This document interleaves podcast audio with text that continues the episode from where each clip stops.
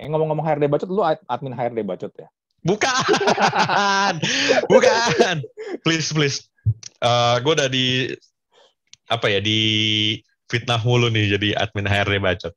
tapi um, eh tapi gue sempet, gue sempet pengen jadi admin. Welcome to Talk to Talk Podcast. Let's talk now. Oke, episode kali ini kita kedatangan seorang dia menyebut dirinya HRD kekinian yang bikin channel di YouTube. Eza Hazami. Apa kabar bro? Wes, halo Mas Andri, sehat-sehat. Gimana kabarnya juga nih Mas? Baik, baik, baik. Kita lagi recording ini kita sedang long weekend ya. iya, benar, benar, benar. Kemarin di gua pulang kantor tuh untungnya setengah lima gua keluar Mas. Itu telat sedikit, wah macetnya udah nggak nggak karuan tuh malam. Iya, iya, iya. Kacau sih. Kemarin parah sih itu long weekend. Kemarin, kemarin hari Kamis itu memang parah sih. Ya, udah udah macet lagi Jakarta sih kalau gue bilang ya udah yes. kayak udah kayak udah gak, udah bukan kayak PSBB sih mas iya PSBB itu udah nggak ada kayak kayak cuma gue ngerasanya ya gue ngerasanya cuma kayak istilah doang tapi orang-orang itu tetap ada di situ gitu loh iya iya Se sepengalaman gue sepenglihatan gue ya hmm, kayaknya juga orang juga udah cuek aja sih Hmm, bener bener bener bener. Ya nggak tahu lah bagaimana. Tapi gini, kemarin gue sempet lihat lu di Twitter berantem gara-gara sepeda. ya gitulah mas. Gitu. Jadi uh, ya kan gue orangnya tipenya gitu mas. Ketika ada yang memang gue nggak seneng uh, gue ya, ya let's say ada yang ada yang salah lah menurut gue gitu. Ini ini uh, gue foto lah. Nah kebetulan kemarin uh, memang uh, SD card gue itu rusak. Oh, gitu. okay. jadi pas gue cek di dashcam gue hmm. itu nggak taunya uh, memang kok nggak ada rekamannya gitu. Kan ya udahlah akhirnya gue coba pakai HP aja gitu. Makanya uh, sempat pengen belok, tetap mereka gitu ya udah gue foto. Gemes. hmm. Iya, jadinya ada pro kontra tuh. Dan terutama iya, bener, bener, kontra bener. itu sih kalau gue lihat juga mungkin sama-sama pesepeda juga ya. Betul betul betul. Ya, gua gua di akhir di akhir tweet gue udah minta maaf sih kalau misalnya emang pakai handphone yang mereka kan masalah itu karena kan pakai iya. handphone. Iya iya. Gitu. Iya. Ya, tapi susah lah. Ya. Sekarang ini di sosial media ya terutama ya. Kalau gue lihat hmm, orang, hmm, hmm. orang tuh nggak bisa lagi tuh membedakan mana yang benar mana yang salah sih. Pokoknya benar versi gue. Kalau golongan gue disalahin, gue harus fight mati-matian. Benar, benar, benar. Karena uh, menurut gue pribadi juga mas, uh, moral tuh tergantung dengan orangnya juga gitu loh. Lo kalau misalnya emang dididik dari kecil, terus lingkungan lo gitu, hmm. yang salah menurut orang ya bisa jadi benar di mata lo gitu loh. Jadi ya perspektif sih sebenarnya. Cuma ya balikan lagi. Ada nggak yang bisa ngenah nengahin itu buat jadi bisa apa ya subjek eh sorry objektif lah buat buat masalah kayak gitu. Iya iya. Tapi ya gitu ya gara-gara begituan doang aja rame banget. Iya benar padahal padahal ya padahal gue cuma pengen sambet gitu loh. Gue iya. nggak gue nggak ngingin siapa-siapa gue nggak iya. ngejelekin siapa-siapa. Gue bilang ini uh, sering nih ngeliatin kayak gitu kan. Kalau ada iya. apa-apa nanti baru rame. Cuma gitu doang loh Iya, Cuma iya. gitu doang, gitu loh. Nah. Kayak gue kan nggak ngejelekin kayak, wah pesepeda gini enggak gitu. Cuma ya gue ya udahlah terima aja lah. Orang-orang rame di internet. Nah, uh, kita inilah ya, kita ngobrol tentang lu lah ya. Lu ini kan tadi seperti dikenalkan di awal, lu memperkenalkan diri sebagai HRD kekinian yang bikin channel di YouTube. Memangnya yes. ada, ada HRD yang nggak kekinian?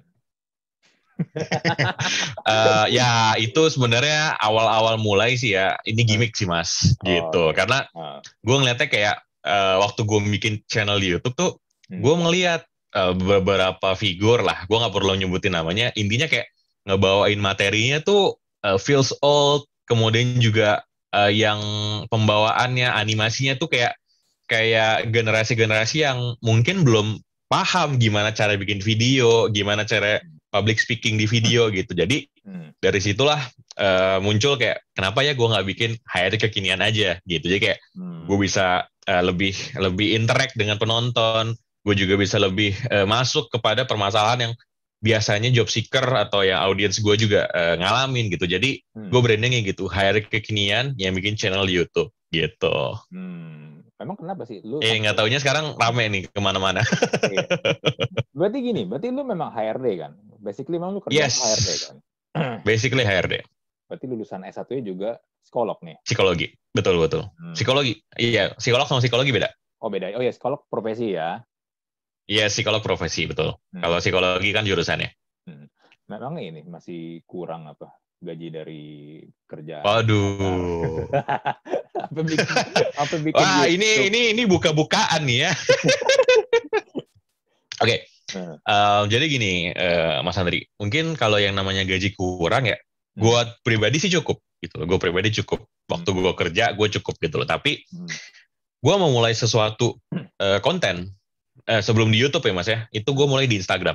Oh. Gitu loh. Dan ini berangkat dari keresahan gue ngelihat job seeker ya ketika gue jadi HRD rekrut ini gue resah ini anak-anak baru lulus S1 hmm. nggak hmm. bisa ngirim CV yang benar bahkan nggak punya CV yang benar ketika gue lihat lagi sorting hmm. screening hmm. dan ketika gue lagi ngeliat surat lamaran mereka wah kacau amburadul hmm. gitu hmm. mulailah dari IG story itu IG story gue bikin uh, mulai banyak yang suka teman-teman gue bilang lagi dong za lagi dong za gitu uh, kan Insta story tuh kalau nggak salah terbatas ya 15 detik doang waktu 2018 yeah, belum yeah. bisa berkepanjangan tuh belum ada yang selanjutnya selanjutnya gitu kan hmm. uh, jadi dari situ berangkat dari 15 detik itu gue ngerasa kurang akhirnya mulailah ke YouTube nah uh, mulai YouTube rame nggak taunya ya memang sebenarnya gue lebih senang berbagi aja sih mas hmm. berbagi dengan minimal ya misi gue tuh gue selalu nyampein di uh, video gue ya akhir video gue minimal gue bisa sedikit banyak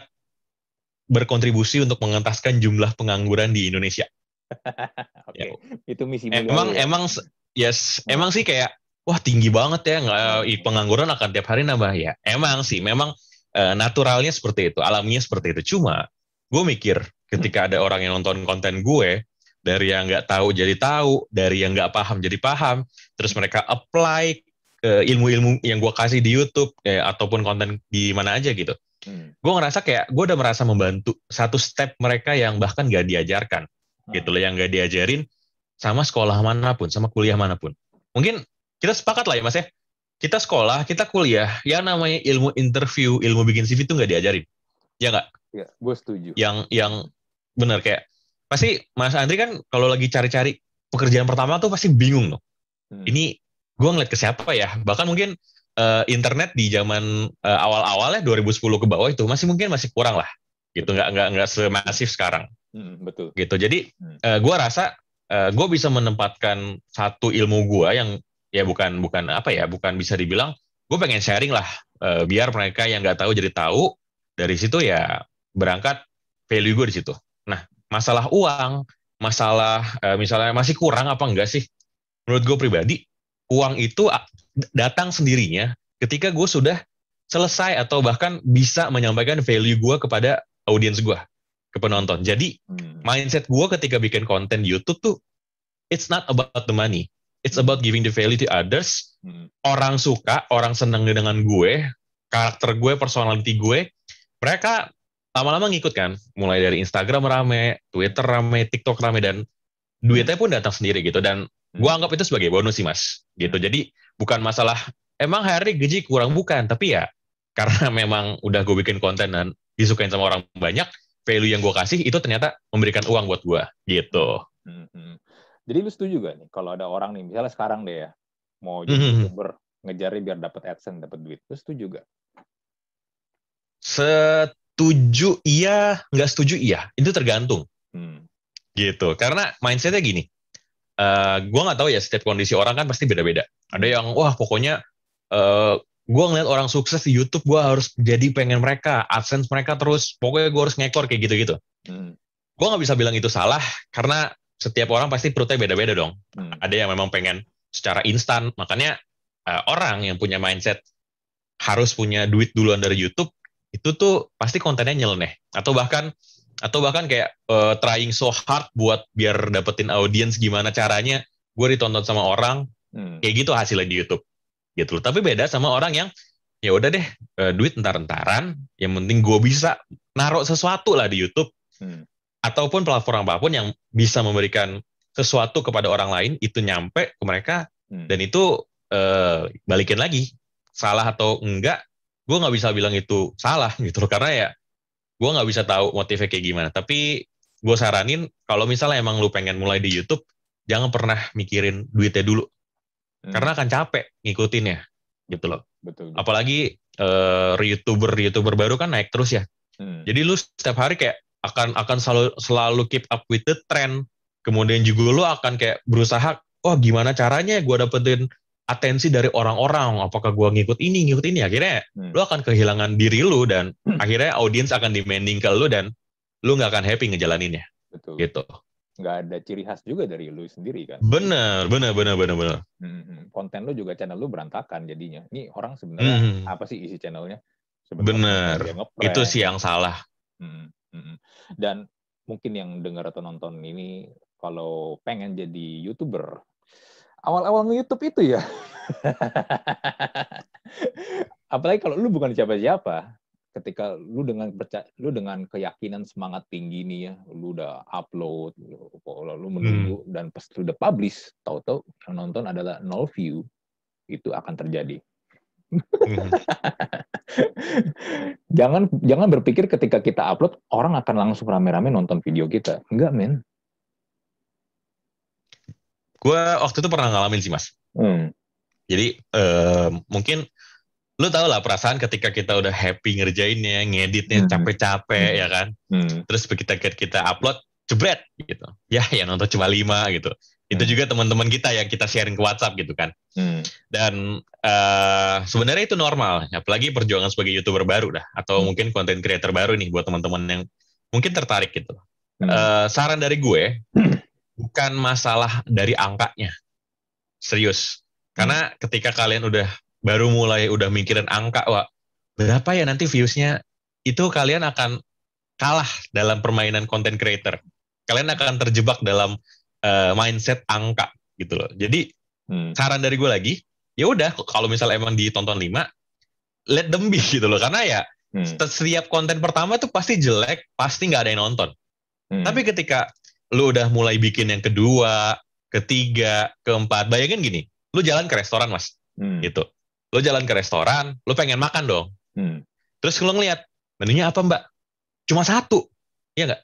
Cuma satu gitu loh, kayak, ah saya nggak doyan, balik hmm. gitu. Hmm. Ya kan? Bayangin kalau misalnya si restoran tersebut udah punya beberapa menu. Ada hmm. yang makanan kuah, makanan kering, gini-gini-gini gitu.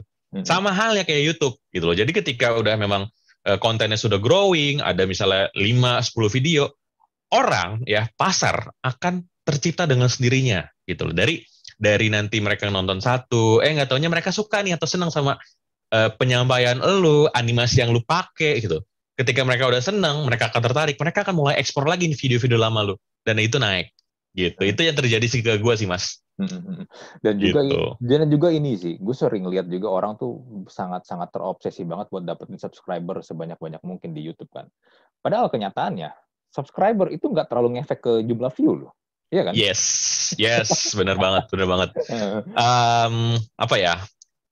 Subscriber itu cuma pertanda bahwa orang itu mengikuti kita dan senang sama kita.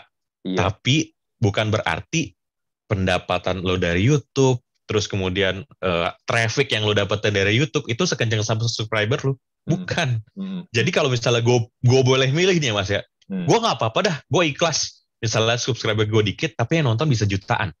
Hmm, betul. Yang nonton bisa ratusan ribu.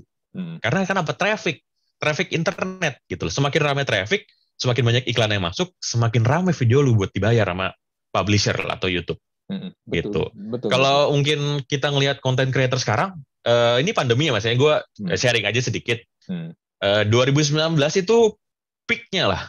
Kayak orang-orang tuh lagi seneng sama YouTube. Desember tuh uh, traffic gue tuh bisa 80% lebih kencang lah dari sebelumnya hmm. gitu. Kemudian pandemi hits hits us gitu, kayak hmm. dunia YouTube tuh gonjang ganji mas. Uh, mungkin kalau misalnya Mas Andri punya uh, youtuber favorit, lihat deh jumlah views dia beberapa bulan terakhir ini sama satu tahun yang lalu hmm. itu jauh drastis. Karena um, kalau nggak salah ya, eh, correct me if I'm wrong, gue baca baca di artikel YouTube itu selama pandemi itu mengubah uh, apa ya skema pendapatannya lah atau skema iklannya. Jadi publisher juga ragu gitu loh buat taruh uh, iklan di beberapa video sehingga hmm. uh, apa ya dura bukan durasi ya uh, kuantitas dari iklan yang ditayangkan sama YouTube itu dikurangin mas pendapatan kita juga drop hmm. drop banget hmm. gitu jadi uh, ya bisa dibilang pandemi juga berpengaruh sih sama youtuber hmm. gitu betul apalagi juga Indonesia itu kan untuk CPM-nya kecil banget ya. Bener, bener, kecil banget, paling kecil. Iya, satu dolar. Makanya gue happy. Makanya gue happy kalau ada hmm. penonton dari Singapura, Amerika nah, itu gue happy banget. Iya iya, lebih gede soalnya dapat deh. Kalau di Amerika tuh sekitar 7 dolar ya kalau nggak salah ya. Ah uh, iya, uh, Amerika 5, terus kalau Jerman 7, setahu gue ya. Kemarin gue uh, baca analitik sih gitu. Hmm, hmm. Iya, Indonesia tuh kecil banget, makanya kadang-kadang nggak bisa ngarepin dari AdSense juga sih. Betul, betul. Uang receh banget itu AdSense. Kalau iya. misalnya yeah kan gini lah kalau kita pakai angka hitungan kasarnya aja CPM itu berarti kan jumlah orang yang nonton sekitar seribu lu dapat satu dolar kan. Itu pun hmm, kalau bener, orang itu kalau orang itu nggak skip iklan lu ya. Banyak orang kan skip skip skip skip kan. Mungkin YouTube secara sistem nggak akan menghitung itu sebagai pendapatan buat lu kan. Ya kadang-kadang yang nonton video lu dua ribu lu cuma dapat sekitar 0, sekian dolar. Udah gitu udah gitu akses kalau mau cairin harus 100 dolar dulu kan? Iya harus 100 dolar dulu. Nggak tahu kapan gajiannya. Ya makanya makanya bener sih. Gue gue gue setuju juga gitu loh kayak tadi lu bilang. Kalau dari awal mindset ya udah duit mulu emang berat sih ya. Bener bener. Hmm, ber berat takutnya gini loh karena biar bagaimanapun kita udah capek-capek bikin tapi kalau angkanya ternyata mengecewakan ya biar gimana pun angka tuh nggak bohong lah ya kita juga pasti pengen nyari gue gue juga nggak bener gitu loh benar-benar tapi ketika angkanya mengecewakan, nggak sesuai dengan ekspektasi lu, orang pasti ngedown sih. Benar-benar. Karena, karena bikin beginian, entah itu podcast, sekarang juga lagi rame podcast kan, itu kan sebenarnya lari maraton, bukan lari sprint. Yes, jangka panjang. Betul. Jangka, panjang, bener. Lu nggak bisa, lu nggak bisa ini. Ini gue sering bilang ini adalah investasi yang tak berwujud sih. Benar, benar, benar. Hmm, portofolio lu di portofolio lu buat membangun personal branding lu ya salah satunya di, di media digital ini sama kayak yang Betul. lu lakukan juga kan sebagai seorang HRD tadi itu. Betul. Tapi ngomong-ngomong, gitu. lu kantor lu nggak ini nih, nggak nggak melarang nih, lu bikin konten-konten di YouTube gitu segala macam kan kadang-kadang ada cerita, ada, ada cerita, kan, ada cerita, ada cerita, ada cerita. Nah, kadang-kadang gitu. ada kantor yang nggak mau kan, nih, orang ada sampingan nih, rese nih, nggak boleh, nggak bisa begini nih. Ya, jadi gini, awalnya iya, gue ditentang, gue di, gue di, ya di, di, di, di, dipertanyakan lah, gitu, ngapain gitu kan, terus uh, lama kelamaan, gue udah sampein uh, niat gue begini, uh, terus juga apa ya awalnya mungkin memang gue salah mas gitu gue salah karena gue membawa company gue di konten oh, oke okay. lu bawa nama gitu. di konten okay. iya jadi hmm. uh, kalau nggak salah video kedua atau ketiga gitu gue pakai seragam lah gitu itu salahnya sih okay, okay. ditegur lah ditegur ah, ditegur ah. terus dari situ oh ya udah deh jadiin pelajaran memang uh, ada beberapa hal yang uh, mungkin niat gue begini tapi orang lain ngelihat perusahaan ngelihat sehingga jadi salah kaprah kan uh, jadi salah ngerti juga hmm. ya udah deh mulai dari situ gue mutusin ya udah independen aja konten-konten gue uh, ya nggak akan ngebawa nama company atau ya property company sih gitu hmm. uh, dari situ udah di udah ditegor udah di ya apa dibicarakan lah baik-baik tapi abis itu udah nggak sih hmm. makanya makanya mungkin kalau Mas Andri ngeliat nih video-video gue terakhir kan gue syuting kamar hmm. Hmm. syuting kamar mulu kan hmm. jadi intinya company lu nggak napa-napa nih ya, biarpun lu bikin yeah. konten ya. Enggak, karena gini, kalau misalnya teman-teman nih, kalau misalnya teman-teman, uh, let's say tertarik nih, uh, ada udah ada kerjaan A, terus misalnya pengen bikin konten apa gitu, hmm. kita lihat dulu regulasinya, karena setiap company pasti beda-beda dong. Ada yang strict, ada yang bisa loose, atau bahkan bisa ngedorong. Hmm. Ya udah lu bikin konten. Karena gue gue pernah ketemu kantor kayak gitu mas, hmm. uh, kantor temen gue itu bahkan karyawannya Eh, karena mereka startup juga sih ya. Karena mereka startup, uh, mereka tuh waktu itu beberapa waktu yang lalu, mungkin sebulan yang lalu kali ya, ngundang gue untuk ngajarin mereka untuk jadi content creator. Oke, okay, menarik. Yes. Terus, terus. Ya, jadi jadi uh, eh, HRD mereka atau human capital mereka uh, pengen memberikan value kepada uh, karyawan-karyawannya. Hmm. Lu kerja ya, ya let's say lu harus minimal harus punya personal branding lah di internet. Itu uh, walaupun memang personal branding buat lu juga, tapi minimal ketika nama lu udah baik, itu kan akan membawa company juga gitu loh. Hmm. Sedikit sedikit demi sedikit lah. Jadi uh, aimingnya waktu sama goalsnya gitu. Jadi ingat sekali lagi kalau misalnya teman-teman pengen bikin konten, lihat karakter karakter company kalian apakah memang memperbolehkan atau enggak atau bahkan supporting kali gitu. Hmm. Hmm. Sebenarnya sih kalau misalnya gini sih kayak tadi yang lu diminta buat ngajarin tentang hmm. konten ya, ya benar. Itu kan konten itu kan membangun personal branding ya. Sebenarnya sebenarnya kalau yang gue lihat sebenarnya itu positif banget loh buat company itu loh. Apalagi kalau orang ini ternyata famous ya. Kan otomatis mau gimana pun juga akan ke bawah juga. Misalnya dia chief apa di startup apa. Hmm. Ya kan? Startup ini pasti akan ke bawah-bawah juga karena orang akan lihat oh ternyata dia kerja di startup ini, dia punya personal branding bagus, konten-konten dia ternyata Bener. banyak value-nya yang bisa kita dapetin. Nah, nah kadang-kadang tapi banyak yang nggak mau begitu karena kenapa? Gue udah bayar dia, ntar dia sambilan, hmm. ntar kerjanya nggak konsen. Banyak mikirnya masih kayak gitu kan. Betul. Sebenarnya um, apa ya harus punya pemikiran yang holistik sih kalau kayak gitu kayak ini nggak bisa dilihat dari satu arah doang gitu hmm. kayak uh, ya udah lo kan kerja di sini. Gue bayar lo ya lo kerja fokus di sini. Gitu. Hmm. bahkan gue sempat tuh ngeliat uh, beberapa link ini aduh bahas link ini uh, uh, beberapa konten LinkedIn tuh atau posting-posting LinkedIn kayak ya hmm. udah kalau lo udah fokus jangan pernah melakukan sampingan yang lain. Hmm. gitu. Kalau lo uh, mungkin pernah lihat ya. Cuma gue nggak tahu nih uh, orangnya ini uh, enggak apa enggak gitu. Hmm. tapi intinya gini dia dia ngomong kayak kalau udah kerja di sini jangan pernah melakukan sesuatu di luar hal itu karena kamu nanti nggak akan fokus dan nggak akan bisa memberikan kinerja terbaik untuk kamu. Padahal hmm. itu kan dua sisi ya, gitu loh. Sampingan yang hmm. ya let's say misalnya jadi apa jadi apa itu kan hmm. uh, kita nggak tahu apakah itu membawa kebahagiaan kepada si karyawan tersebut gitu loh. Hmm. Hmm. Kalau misalnya ternyata sampingan tersebut merupakan short escape-nya mereka, kayak misalnya uh, let's say kayak di kantor lagi sulit nih naik gaji misalnya. Terus uh, karena dia melakukan usaha sampingan, dia seneng ngelakuin itu karena dapat gaji tambahan, dia kan bisa akan lebih stay longer di company tersebut misalnya, misalnya ya. Hmm. Atau apa pun itu loh motifnya. Jadi menurut gue pribadi ya, company itu sebenarnya harus bisa lebih mendukung karyawannya ketika memang ingin apa ya berkembang dan ya tentunya mengembangkan skill yang tentunya biasa malah menurut gue pribadi bisa lebih apa ya hmm. menunjukkan perusahaan itu baik gitu loh. Ketimbang hmm. kita nahan-nahan akhirnya si karyawannya juga nggak jadi apa-apa, kita juga nggak bisa membantu dia growing hmm. gitu sih. Hmm. Gue tahu tuh siapa yang ngomong gitu, Bapak LinkedIn Indonesia kan. Iya iya iya iya. Uh, gini sih, gua ini ini pendapat gue ya tentang hmm, gimana gimana tentang ini ya side job ya.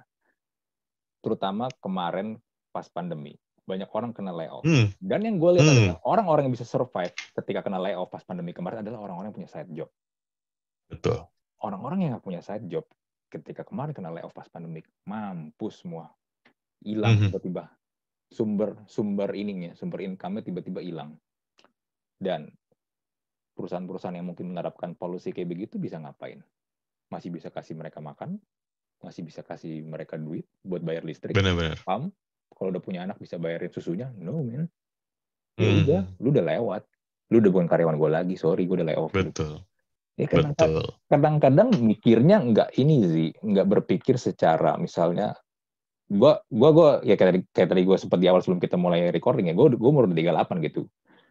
Itu buat gue ya pikiran seperti itu apalagi kalau gue punya bisnis on gue bisa sebagai bisnis owner gue sebagai yang punya perusahaan itu harus gue pikirin juga sih. Karena biar bagaimanapun karyawan gue ini manusia Betul. Gue gue nggak bisa berpikir dari sisi gue doang gitu loh. Ya kadang-kadang kalau mm -hmm. ternyata mereka bisa deliver tugas mereka dan mereka punya sampingan lagi di luar itu, why not gitu loh. Selama memang ini mm. ya sesuai dengan polusinya kita ya jangan misalnya mereka punya sampingan ternyata sama kompetitor ya itu lain cerita lah ya.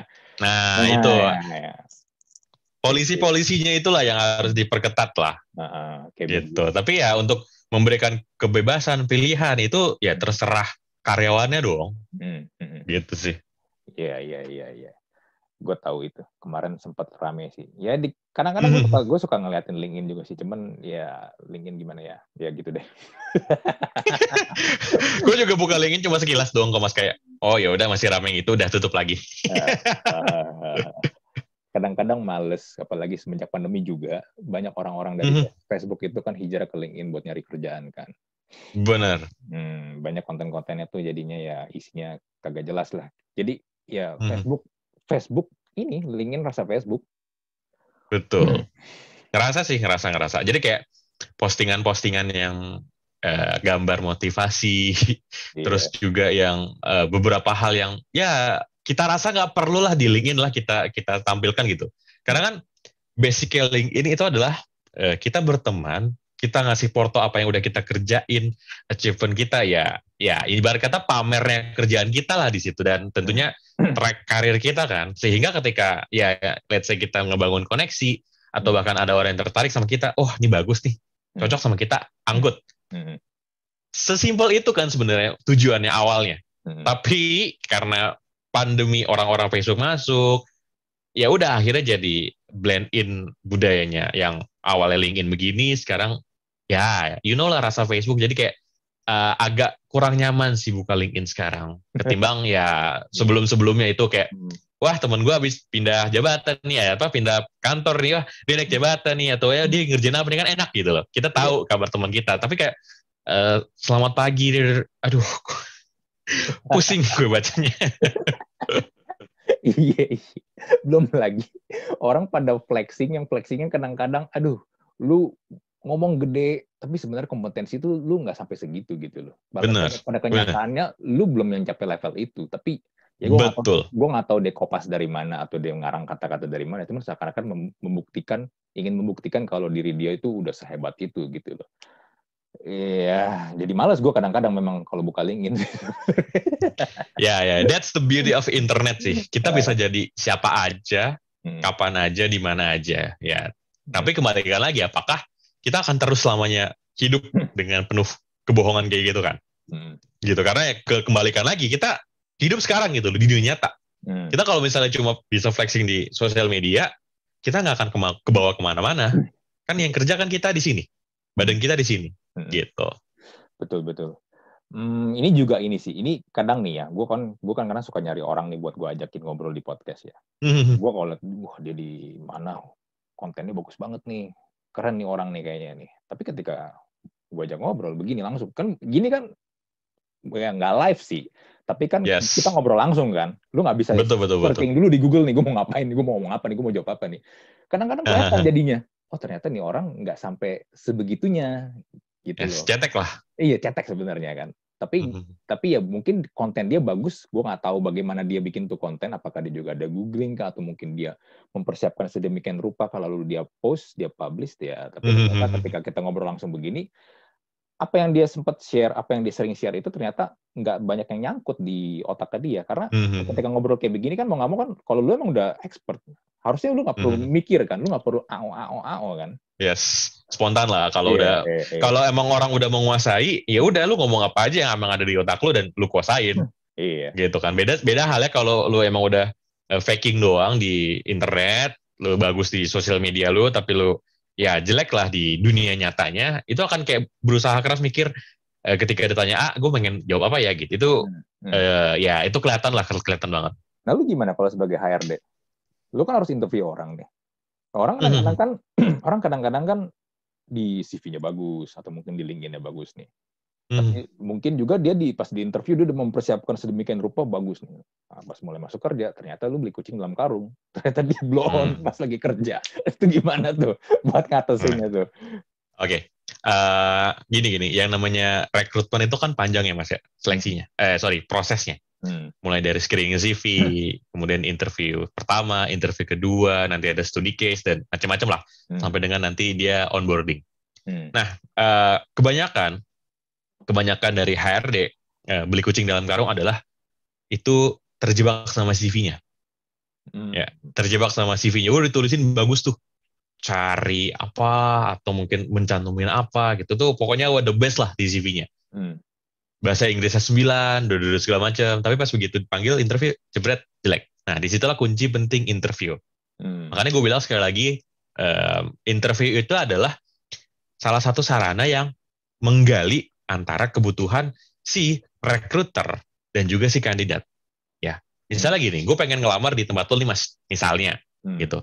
Uh, lo kan pasti kayak sebagai uh, ke apa decision maker atau ya HRD-nya lah gitu Pekis pasti kan lihat kan, ini hmm. anak bisa kerja apa, ini hmm. anak uh, backgroundnya gimana, pernah ngerjain apa aja sih, terus bisa apa aja. Ya dong. Hmm. Dan gue juga sebagai pencari kerja atau pelamar kayak ini orang uh, nanti ketika gue kerja bisa memberikan gue apa gitu. Apakah bisa ilmu, apakah nanti gajinya sepadan dan segala macam. Jadi di situlah kecocokannya yang akan uh, terjalin pada saat interview. Nah, uh, pada saat interview juga beberapa HRD tuh miss skill untuk interview. Jadi yang ditanya-tanya tuh yang cuma template pertanyaan doang yang ada di Google. Hmm. Kan yang namanya pertanyaan kan uh, biasanya aku udah di sorting lah sama job seeker. Hmm. Gitu. Udah kayak diapalin, dilihat di Google, bahkan mungkin ngeliat konten gue juga ya. Hmm. Tapi pentingnya HRD eh, pada saat interview itu adalah probing. Itu nanya, nanya lebih jelas, nanya lebih lengkap. Misalnya kayak uh, kita menggunakan teknik behavioral event interview, nanya tentang masa lalu ya, bukan tentang mantan tapi ya, hmm. uh, tentang apa yang sudah kamu kerjakan, terus hmm. ditanya alasannya, reasoning, apa yang kamu lakukan dengan metode STAR itu kan kayak akan lebih terlihat lah polanya. Hmm. Beda kalau misalnya orang yang hmm. cuma modal modal apa ya, modal ngapalin, ngeliat di internet terus dia datang duduk nyampein, hmm. itu beda lah. Karena pasti dia akan uh, uh, dan nggak akan ada benang merahnya dari awal interview sampai dengan akhir. Hmm. Karena kan biasanya uh, interview itu kan ada strukturnya lah. Misalnya nanti kita nanya apa, terus nanti kita coba probing lagi di tengah-tengah dengan ceritanya dia gitu kan. Itu kan akan kayak hmm. oh ternyata alasan kamu ngambil ini gini ya gitu. Itu kan kayak ada ada tarikannya lah gitu. Tapi kalau misalnya emang ada orang yang uh, bisa bilang menipu dirinya sendiri dengan tidak menyampaikan kompetensi yang sebenarnya atau bahkan berbohong pada saat interview itu kelihatan lah. Dan juga kan nanti didukung juga nanti dengan technical tes yang akan ada di tahap user atau bahkan nanti ada sesi e, diskusi macam-macam lah sampai dengan nanti ada psikotes itu kan juga kayak seluruh rangkaian proses e, rekrutmen yang memang setidaknya bisa meminimalisir hal-hal tersebut yang beli dalam kucing dalam karung itu. Hmm. Nah yang jeleknya adalah beberapa HRD bahkan nggak ngerti proses-proses kayak gini. Ya udah yang penting anaknya bagus, kita udah nanya-nanya ini itu yang ada di Google terima. Itu itu itu yang menurut gue salah sih. Hmm, kenapa itu bisa kejadian? Ini gini ya, gue gua kemarin pernah kemarin gue podcast sama CPO-nya tiket Dudi Arisandi lah. Dulu, dulu gue yakin hmm. juga pasti kenal ya. Iya, ini, udah follow followan kok. Oh udah ya. ini ini ini ini juga jadi jadi pertanyaan gue kayak gini, begini loh. HRD itu kan harusnya human resource development kan. Ada kata human dan ada kata development. development yes, kan? yes. Tapi yang gue perhatiin adalah begini, banyak HRD itu cuma menjalankan fungsi administratif doang hmm, nyari, nyari nyari ini kan nyari karyawan baru atau mungkin ini gaji. Ya sekedar itu doang lah. Pokoknya atau peraturan-peraturan perusahaan bla bla bla yang sifatnya benar-benar inilah administratif lah. Tapi kan hmm. yang lu hadapin ini kan human kan? Human yang yang butuh lu develop. Kalau kita meng ini ya tadi kata HR dua kata HR itu ya human dan development itu ini gue banyak melihat nggak terjadi loh di banyak company-company loh yang ya salah satu misalnya company-company yang gue pernah kerja pun ada yang nggak menjalankan ini dengan benar jadinya hmm. ya kalau misalnya nanti ada yang resign atau yang out dari itu company ya mereka masuk keluar nggak nggak ada developnya sama sekali malah hmm. mungkin cenderung turun skillnya dan value-nya ya kan karena karena tidak merasa mendapatkan apa-apa kerja di situ kan Betul, betul, betul, betul. Sebenarnya ini masalah yang cukup rumit ya kalau kita jelasin dalam sesi webinar nih. Gitu. Karena uh, webinar lagi apa nih? Apa podcast ya? Podcast. Gue gue keseringan webinar, setting-settingan kayak gini mas.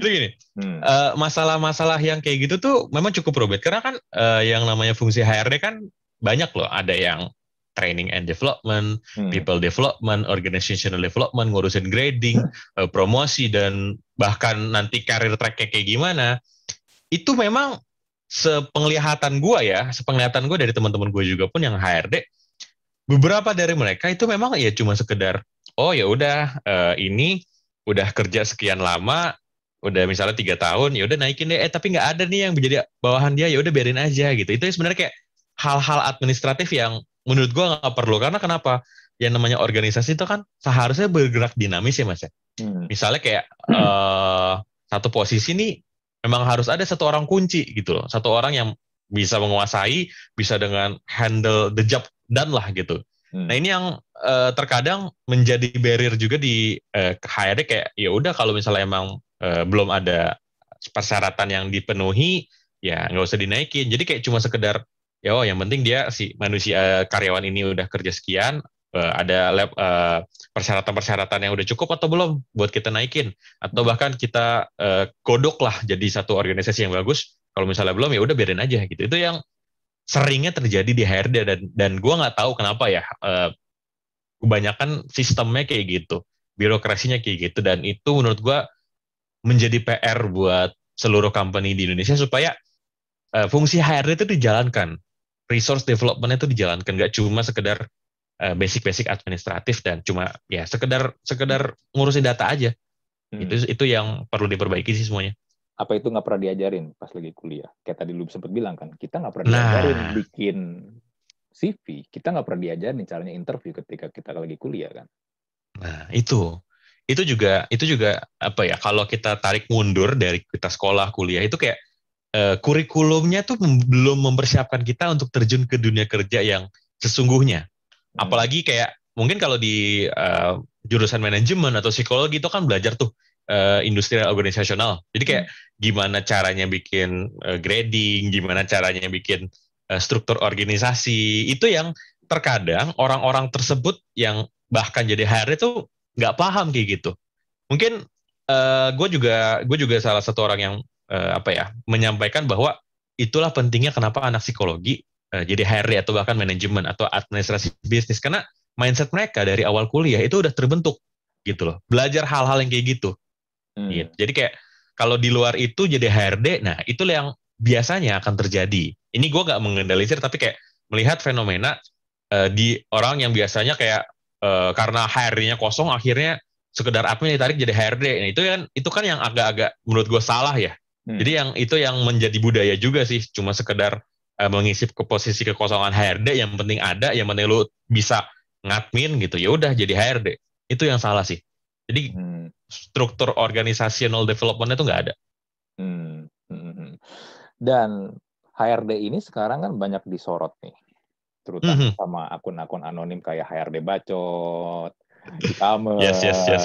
right howling yang baru aja berubah nama jadi tech yes. howling, taktik yes, boom. taktik boom juga ya. Iya, eh, ngomong-ngomong HRD bacot, lu admin HRD bacot ya? Bukan, bukan. Please, please. Uh, eh, gue udah di apa ya di fitnah mulu nih jadi admin HRD bacot. tapi um, eh tapi gue sempet, gue sempet pengen jadi admin. Admin HRD bacot. Nah, ini ini ini menarik nih. Gue sempet, gue ah. sempet waktu itu kayak mereka lagi open recruitment gitulah buat admin. Uh. Uh, waktu awal-awal akun mereka masih sembilan ribu, gue inget banget gue gue udah gue udah di Twitter tuh udah duluan gitu gue udah hmm. udah sekitar sebelasan lah mereka masih sembilan ribu gitu hmm. terus uh, begitu mereka lagi open recruitment kita butuh admin yang gini gini gini gini terus gue ini aja kan gue reply um gitu kan nggak mau ah sama seleb tweet gitu kan ya udah dari situ kayak oh ya udah nggak jadi tapi ya dari kejadian itu gue temenan sama mereka oh. gue insidernya mereka lah lu kenal, orang lu, dalamnya lu kenal sama mereka berarti kenal teman main kok Oh gitu. Ini ya kemarin tuh belum lama di Insta Instagram Jadi si Hayat Bacot ini ada Insta Story. Mereka kalau nggak salah ngeri share ini di postingan lu juga sih. Postingan atau IG Story ya. Nah, gue reply kan HRT Bacot. Gue nanya, apakah ini Reza sedang mereply? Eh, apakah ini Eza sedang mereply Eza? Terus si HRD bacot balas dong. Dia balasnya pakai voice note. Hmm. Gua, gua, gua play kan voice note-nya. Eh, suara cewek. Suara ceweknya lembut banget lagi. Oh ya udah. Hmm. Berarti bukan Eza ini. tapi tapi lu sering banget bro, lu sering banget tuh konten-konten lu tuh entah bagaimana similar gitu dan waktunya bersamaan. Makanya kan banyak orang yang suka curiga.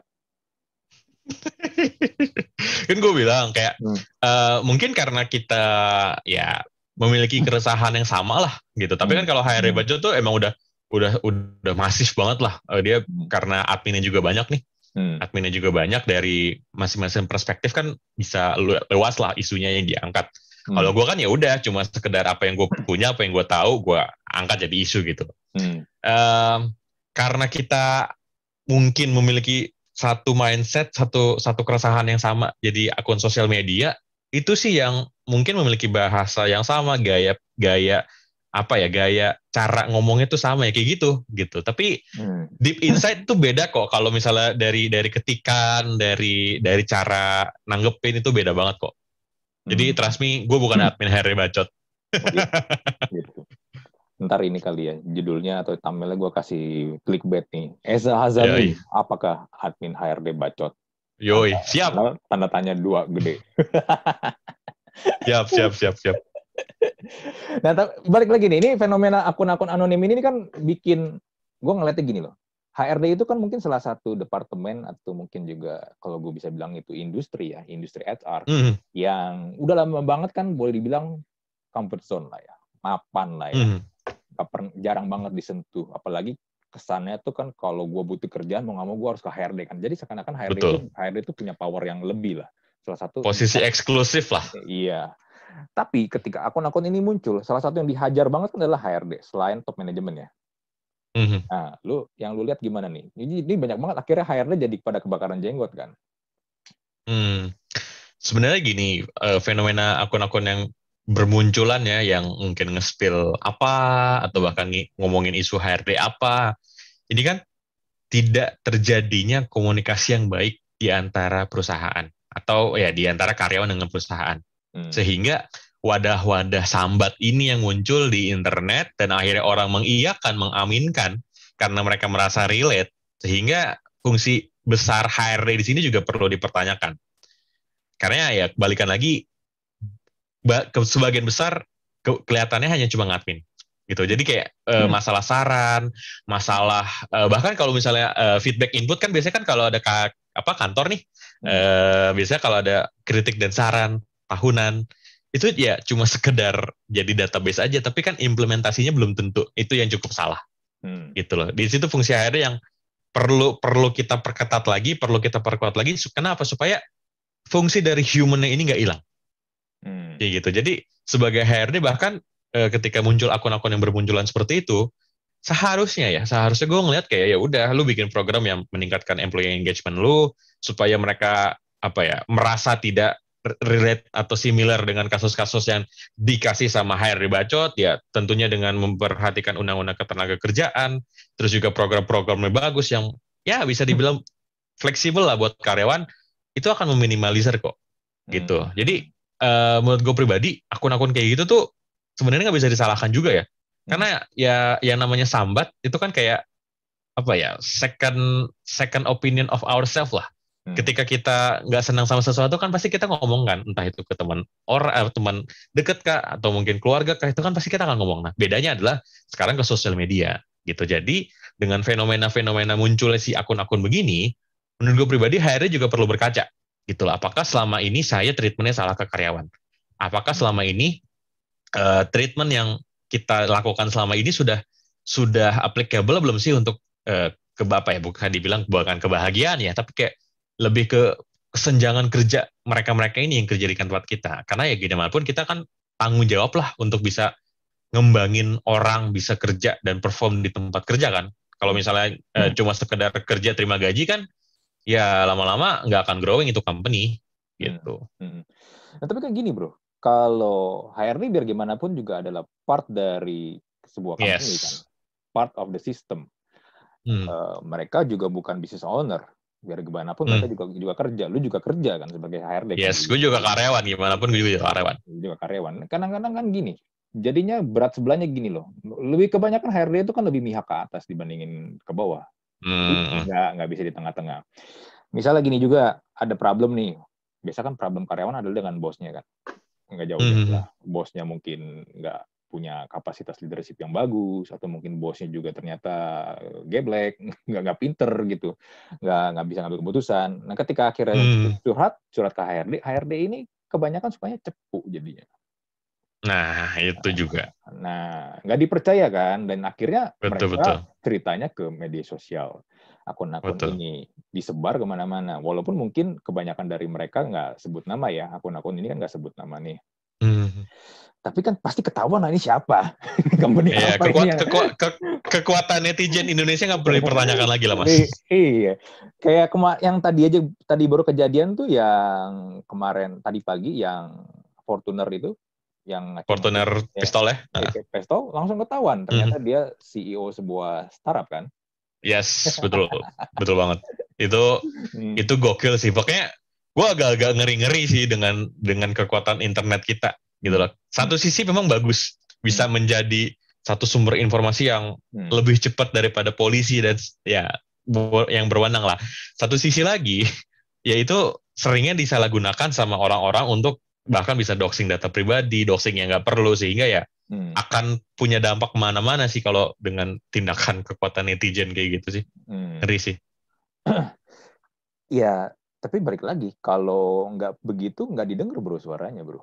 Bener, bener, bener. Makanya gue gue kemarin nyampein mas. Uh, mungkin tadi uh, mas Andri bilang kalau lu ngelihat gue di repost sama Harry Bacot, lu tuh ngomong hmm. munculnya Harry Bacot, taktek boom itu normal gitu. Hmm. Hmm. Itu adalah salah satu wadah yang memang atau bahkan mungkin bisa menjadi salah satu katarsis orang untuk bisa apa ya melampiaskan tentang uh, hasrat untuk bicara sesuatu atau isu yang terjadi di perusahaan mereka hmm. dengan tentunya anonimitas mereka gitu loh.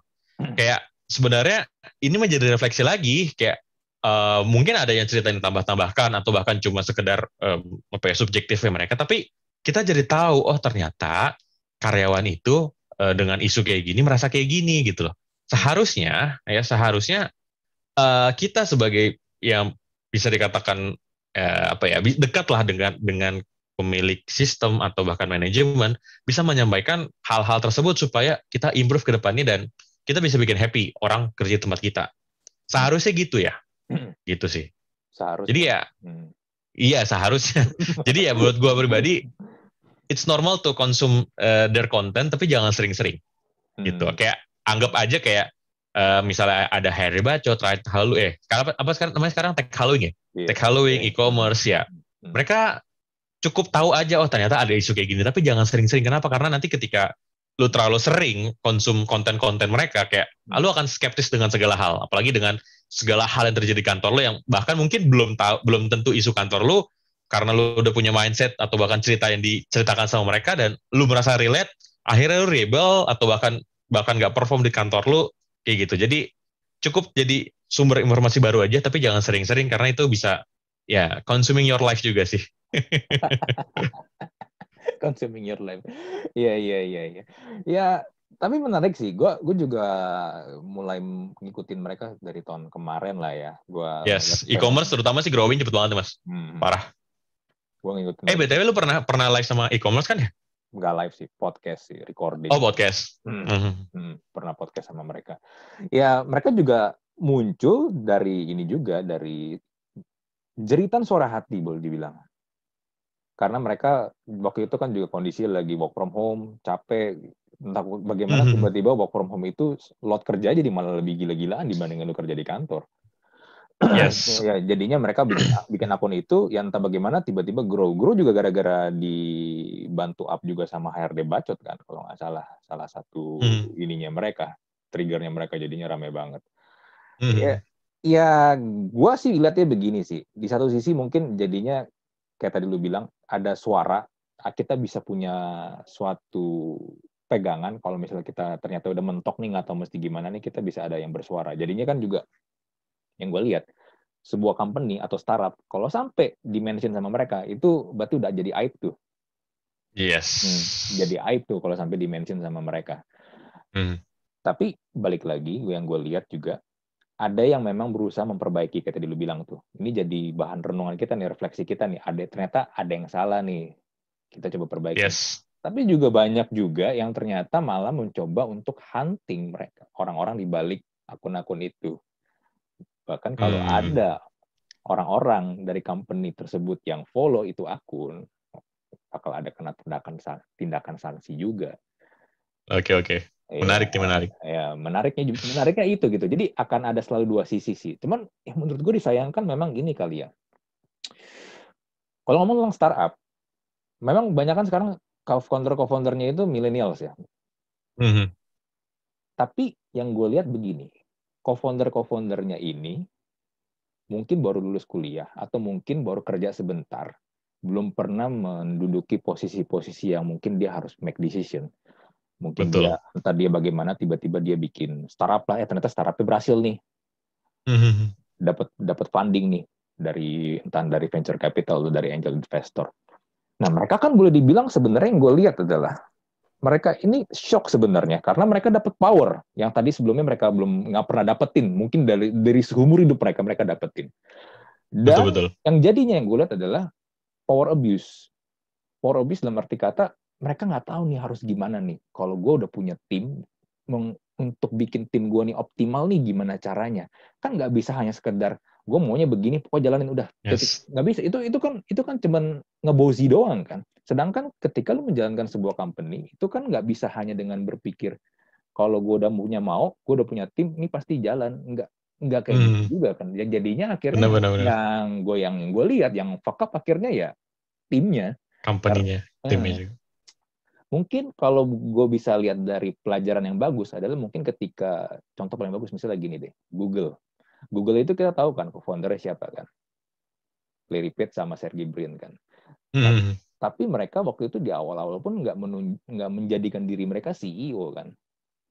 Yang mereka tunjuk adalah ini kan si siapa tuh yang dulu juga pernah jadi board ininya Apple gue lupa pokoknya orang yang udah ini deh yang memang udah pengalaman banget hmm. yes yes yes gue juga Eric, gak lupa sih Eric Smith Eric Smith oke okay. ya Eric Smith dan mereka nggak nggak yang running the company, mereka tetap akhirnya di balik layar karena mereka kan basically, basically memang orang ini kan orang teknik kan, bukan hmm. orang, orang bisnis gitu loh. Dan yang gue lihat jadinya Google bisa berhasil karena memang mereka menunjuk orang yang tepat dan mereka merasa biarpun gue co-founder, gue nggak, gue belum layak nih, gue belum mampu nih untuk mimpin nih. Ya udah gue tunjuk orang yang lebih mampu. Sedangkan kalau yang gue lihat, terutama di Indonesia ya, ketika mereka ini udah jadi co-founder nih, yang CEO ya harus gua. Betul. Ada ada masalah ego pride yang di sini. Kayak yeah. lo akan merasa keren gitu loh di masa muda lu masukin di LinkedIn atau bahkan ketika orang nanya tentang lu nih karir lu, lu kerja di mana sekarang? CEO bro gitu. Itu kayak ada kayak sesuatu pride tersendiri oleh anak muda yang, wih udah masih muda udah jadi CEO gitu. Itu yang uh, cukup menjadi fenomena di Indonesia uh, dengan lack of leadership skills, managing uh, bahkan gue ngelihatnya ya gue ngelihatnya ya hmm. beberapa CEO di Indonesia itu sering banget mic micromanage timnya gitu dan itu itu salah sih ya karena eh, nggak uh, semua orang senang buat di micromanage uh, sampai sedemikian rupa sehingga ya akan berantakan sih timnya hmm. gitu jadi menjadi CEO itu bukan hal yang mudah cuma sekedar punya modal terus modal nekat berani terus berhasil ya nggak kayak gitu karena lu akan running seluruh company, seluruh bisnis, dan tentunya running si human-humannya ini supaya hmm. bisa growing juga kan di tempat lo. Hmm.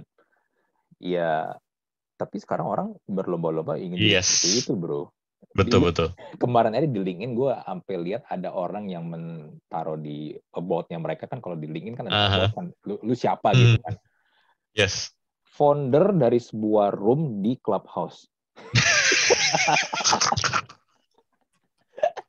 Serius mas? Serius, ada tar tar tar gue kirimin dulu deh. Gue gue masih okay, okay, boleh, boleh, gue masih ada screenshotnya. Oke. Okay. gue gue sampai mikir tuh gue, apakah orang sampai sebegininya pengen jadi seorang founder gitu, sampai room di clubhouse aja lu klaim sebagai lu foundernya. Come on man, sesuatu yang menurut gue entry barrier itu kecil atau hampir gak ada, itu nggak bisa lu banggain kecuali memang yes. udah ini ya udah udah jadi sesuatu yang big ya. Itu lu lu yang cerita deh. Lu lu lu mau flexing terserah lu deh. Lu bodo bodo amat deh gue udah. Tapi ketika Betul. sesuatu yang entry barrier kecil lu mengklaim itu sebagai sesuatu yang besar itu jadinya kan aneh. Kayak kayak mungkin gini ya kayak um, orang merasa sudah melakukan sesuatu yang besar padahal impactnya kecil. Gitu itu yang itu yang menjadi menjadi apa ya salah di di di di, di masyarakat kita gitu. Kayak merasa kayak wah gue gue butuh diapresiasi nih gue udah bikin kayak gini-gini. Padahal ya lu belum melakukan apa-apa juga bro. Gitu. Jadi ya ya kurang-kurangin lagi gitu gitu lah. Menarik menarik menarik.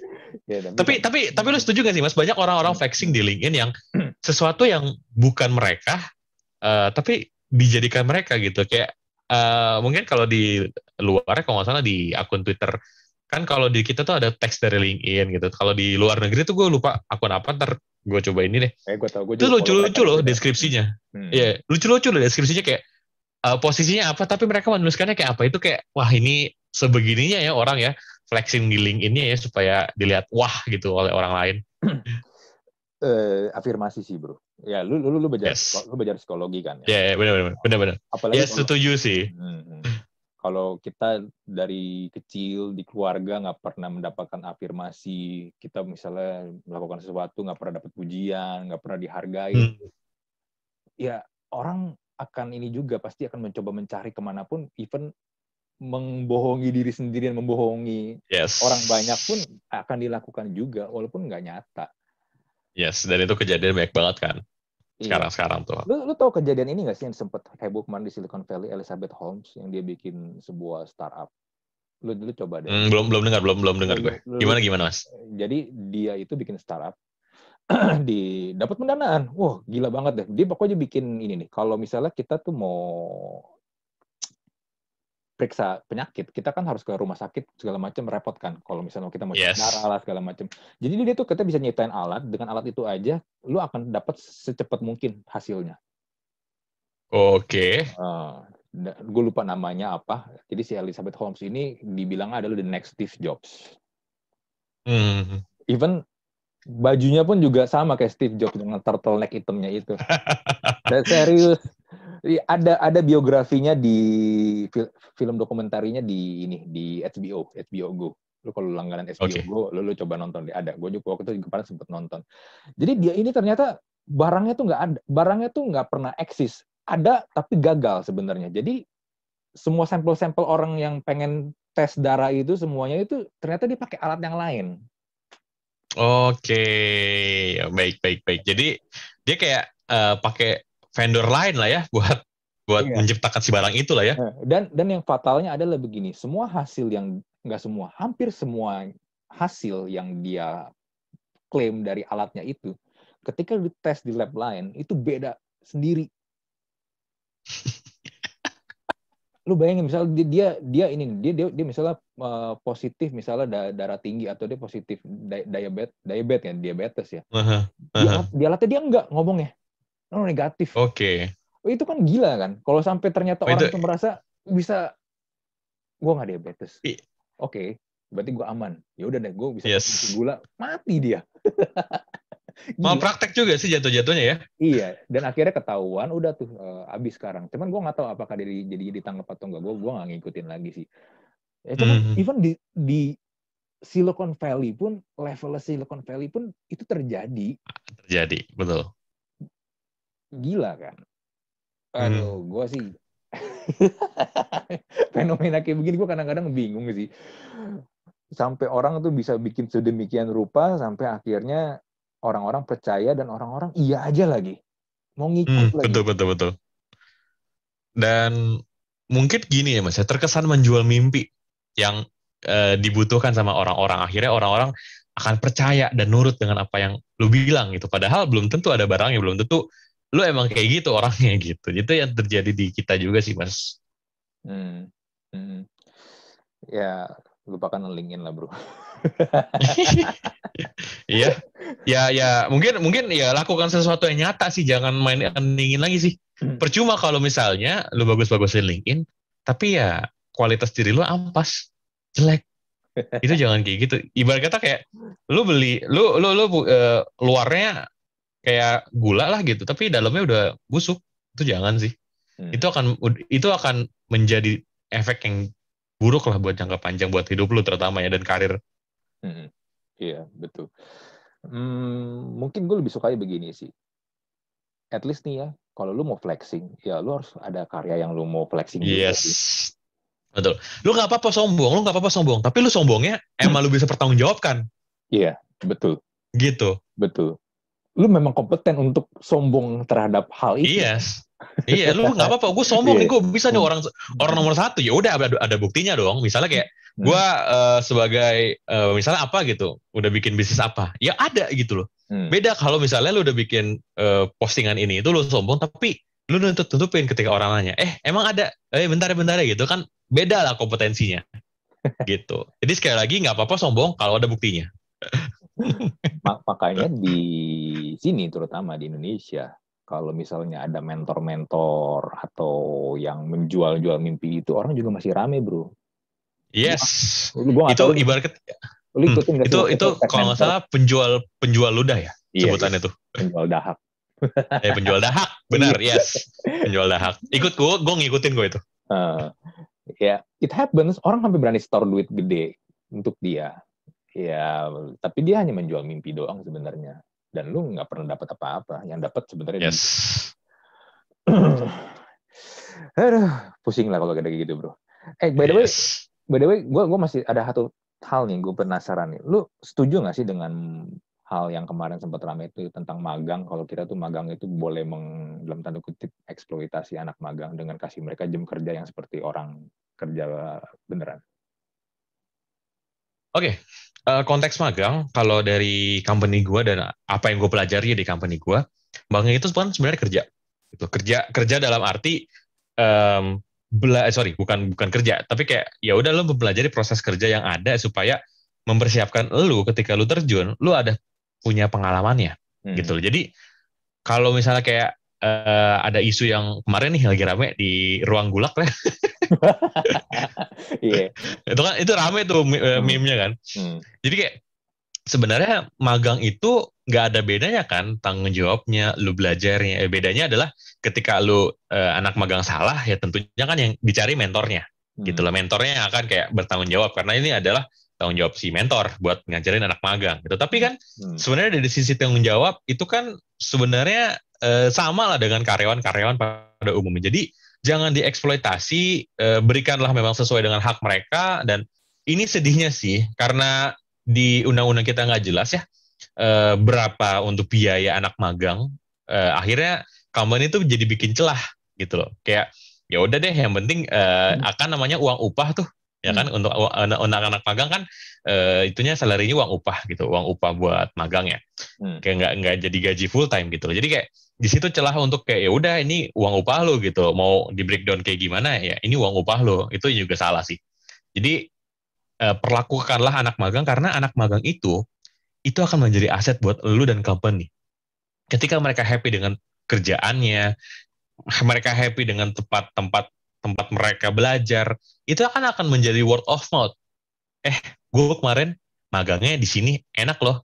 Gue dikasih gini-gini gini, gue belajar ini ini, ini lu bakal bisa belajar banyak di sana. Itu akan akan jadi reputasi yang uh, snowball effect lah. Ketika hmm. ada orang ngomong, ngomong-ngomong, ngomong, itu akan jadi reputasi yang sangat-sangat baik lah untuk karyawan sehingga hmm. nggak akan lah kejadian lu akan dibully satu timeline untuk program magang lu dan ya mengeksploitasi anak magang sih.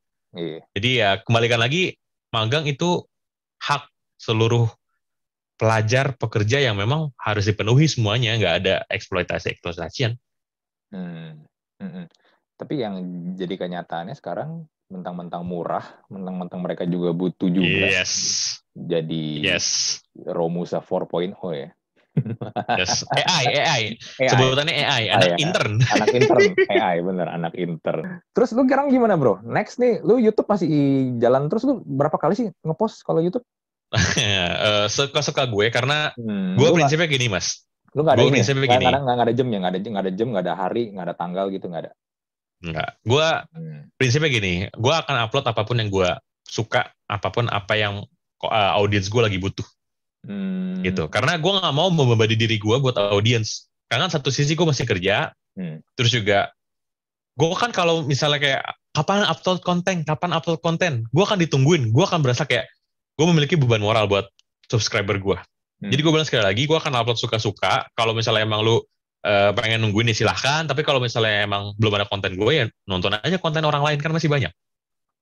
Hmm. Gitu. Jadi gue nggak memberatkan subscriber buat oh nonton terus gitu ya gue akan gue bilang gue akan upload suka-suka makanya uh, satu bulan dua bulan ya nggak apa-apa tapi kan rame-rame aja gitu Hmm, hmm, hmm. Sombong gitu ya? enggak, enggak, enggak. Soalnya kan kalau yang gue lihat lu juga udah punya ini kan, lu udah punya masanya sendiri nih. Masa lu udah yes. udah kelihatan lah, udah udah kebentuk. Jadinya lu posting sesuatu pun orang juga akan langsung hmm. ini notice nih, oh Eza posting sesuatu nih ada yang baru nih di hmm, hmm, hmm. YouTube, hmm. di Instagram atau mungkin di Twitter. Hmm. Nah terus sekarang Lu di perusahaan apa sih sekarang? Di Mendem, Mas. Oh, di Mendem ya? Yes. Hmm, Gatsby berarti ya? Betul. Gatsby, Pixie, Pusel. Hmm. Oke okay deh. Thank you banget lu, bro. Buat cerita-ceritanya. Ya, buat siap. Thank you banget. Sama-sama, Mas Andri. Sukses selalu. Jangan lupa yang tadi kita sebutin kalau ada yang mau sponsorin kontak aja Mas Andri biar biar YouTube sama podcastnya semakin jalan Amin. Tapi kalau misalnya Gatsby nggak cocok ke gue bro, gue nggak ada rambut bro. kan ada ada ada face wash, ada parfum, kan banyak lah. Gak oh. cuma rambut kok.